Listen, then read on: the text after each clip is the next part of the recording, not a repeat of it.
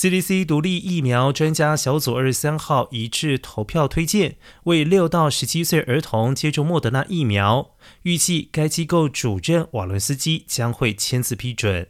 CDC 上个星期六批准莫德纳疫苗适用于六个月到五岁的婴儿和学龄前儿童，这个年龄组已经在本周开始接种疫苗。为年龄较大的孩子接种莫德纳疫苗不会立即对美国疫苗接种运动产生直接影响，只是为家长们提供了另外一个选择。